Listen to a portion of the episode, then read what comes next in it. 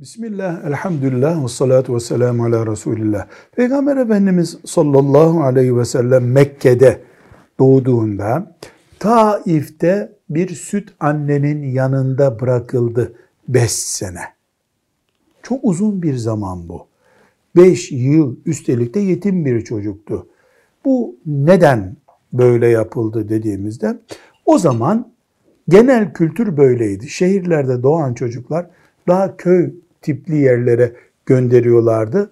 Hem daha iyi şehir karmaşası görmemiş doğal Arapça öğrensin, tabii Arapça öğrensinler diye hem de daha sağlıklı şartlarda yaşasınlar diye böyle bir uygulama vardı. Evet bu Peygamber Efendimiz sallallahu aleyhi ve sellem için bizzat böyle bir sebeple olmadı da Allah böyle murad etti, Mekke'den onu beş sene uzak tuttu da da bir cevap verebiliriz.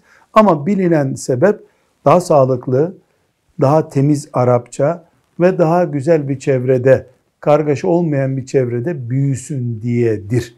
Efendimiz sallallahu aleyhi ve sellemin süt annede beş yıl bırakılması. Velhamdülillahi Rabbil Alemin.